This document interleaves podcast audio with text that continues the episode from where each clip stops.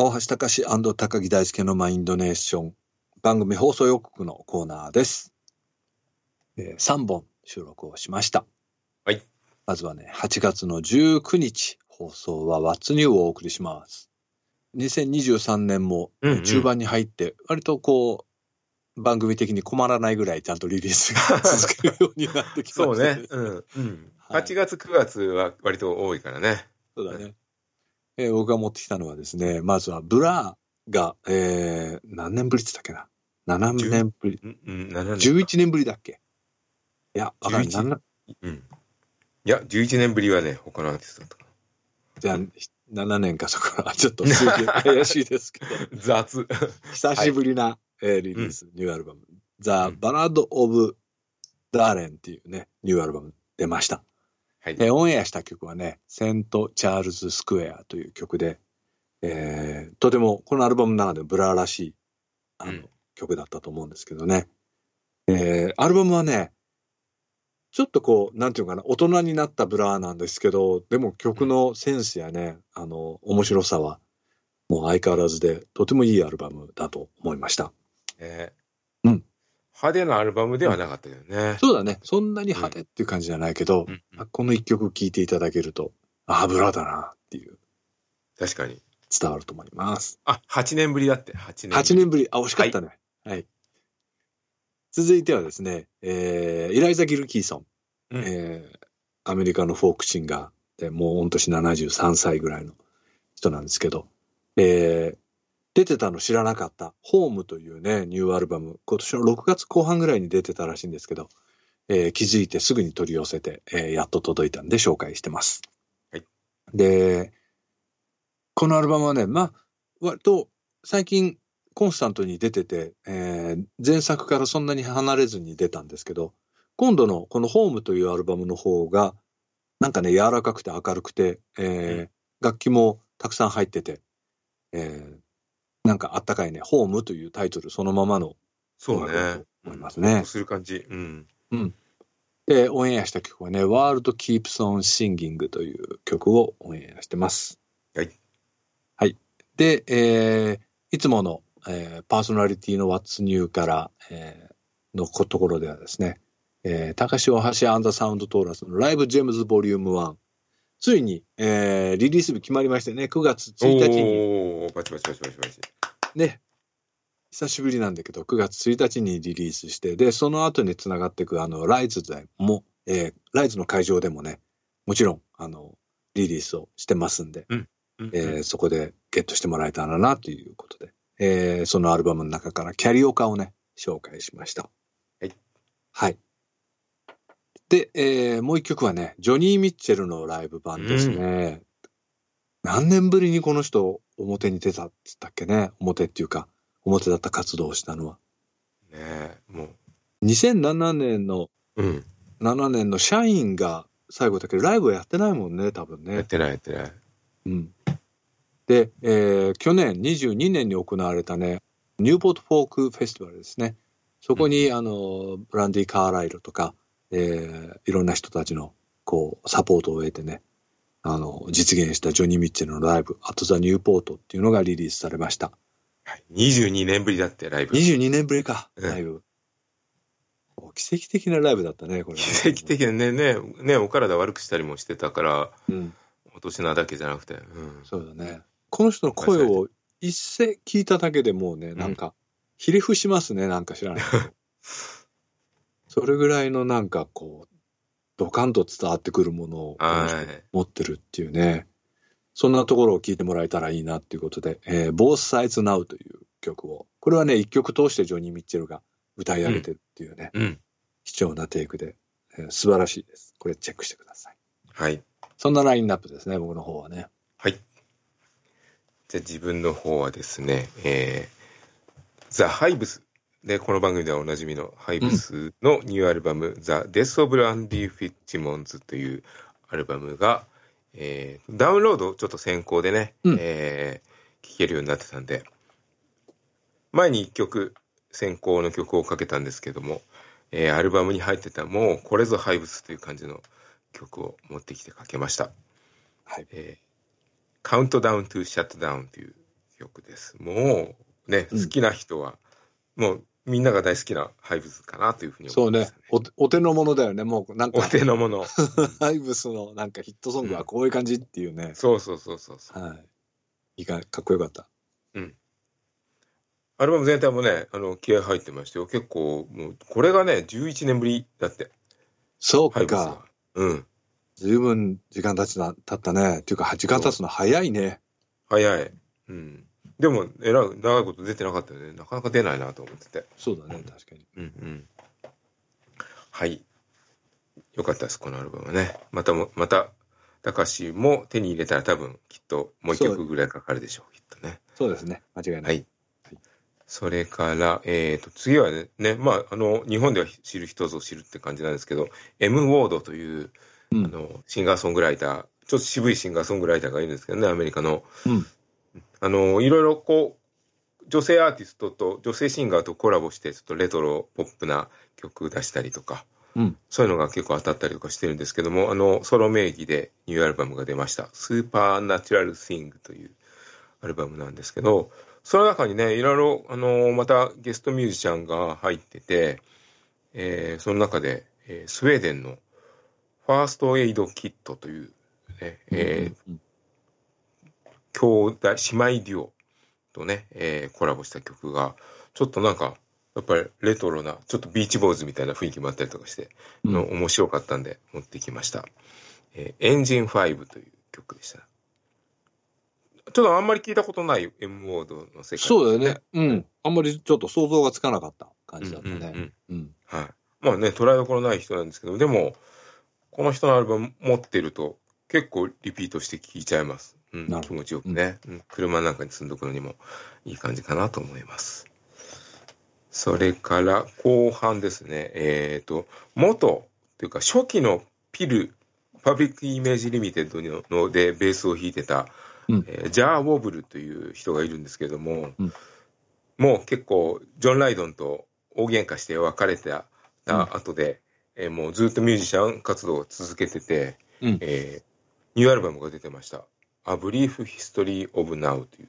うんで、ちょっとね、捉えどころのない、ちょっとダブミックスみたいなアルバムを作ったりとか、えーそれそれから、あの、ちょっとジャズっぽいインストのアルバム作ったりとかもしてたんですけども、今度のは結構パンクでロックなアルバムで、ボーカルも入っててね、かっこよか面ったね。紹介しました。はいえーまたもう一曲二曲かけたい曲があるのでね持ってこようと思ってますけどこの日は、えー、とアルバムオープニングの「ラスト・エグジット」という曲をかけましたはい。結構ね歌詞も辛辣だしあのまあジョン・ライドンとは別のところで割と同じようなことをやってるようななるほど。ね 似てるという精神はことだね。精神は似てる、まあ、似た喧嘩したのも多分似た者同士なんじゃないかな、うん。ね、えー感じします。さすが、えーピルから出てきた人だっていう感じです。興味ある人はね、チェックしてみてください。そして最後、えっ、とね、去年ね、あの、惜しくも亡くなってしまった、えーザ・スペシャルズのテリー・ホールうんの、ね、えーこの人のバンドということで紹介されてたファンボーイ3という、えーと、80年代に3年間だけ活動したバンドがある。まあ、スペシャルズから一旦テリー・ホールが抜けて、うん。あの活動してたバンドなんですけどあのよくこうそのファンボーイ3だから3人組なんですけどもメンバー見たらあの知らなかったんですけどあの最終的にまた一緒に組んでたリンバル・ゴールディンっていう人とネビル・ステイプルっていうこう2人の黒人、うん。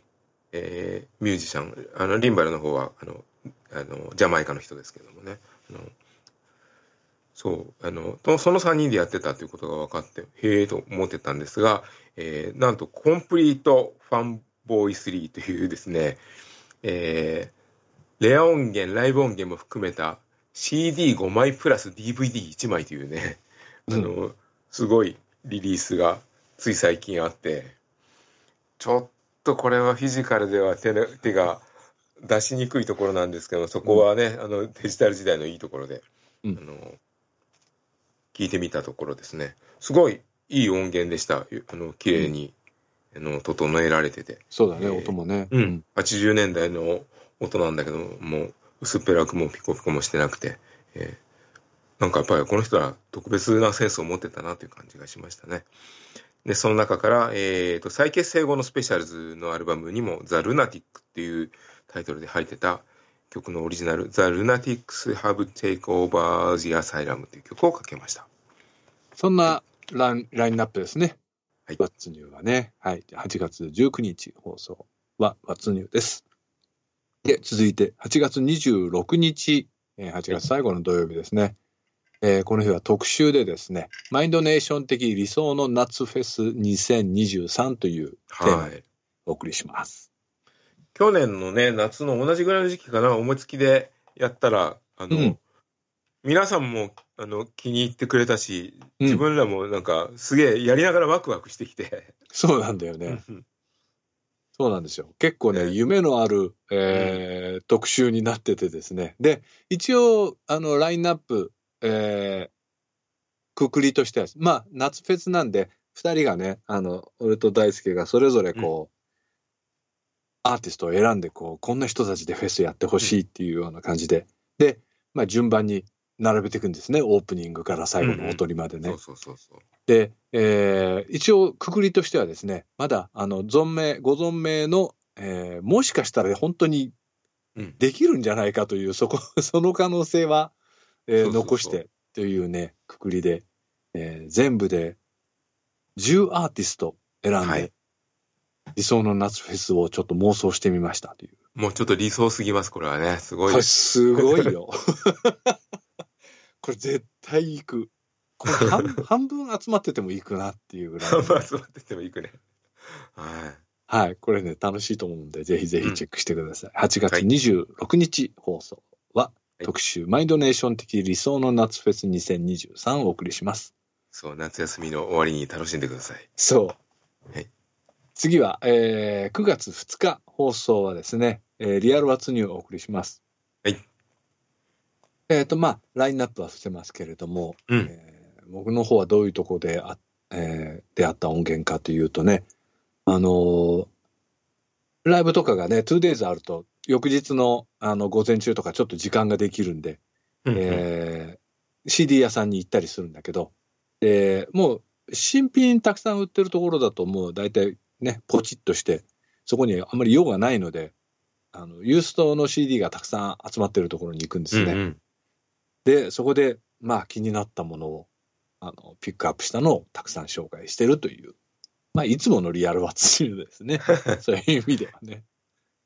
はい。自分の方はですね、あの、オンエアで、こう、ツイッターとかで皆さんがこう反応してくれたのとか、うんあと、もうちょっと紹介したいなっていうのとか、うんうん。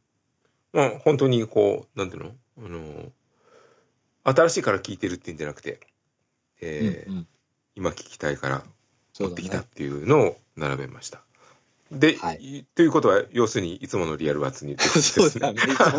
いつものリアルワッツシールですそういう、ね。そういう、あの、この間ツイートで、ワッツニューとリアルワッツニューってどこが違うんですかっていうことを言ってた、どこが違うんだろうっていうことをね、言ってたリスナーの方がいたんですけども、うんそういうとこが違いますね。あの、最新音源、待って、そうだね最新音源だから紹介したいっていうんじゃなくて。そうそうそうそう。うん。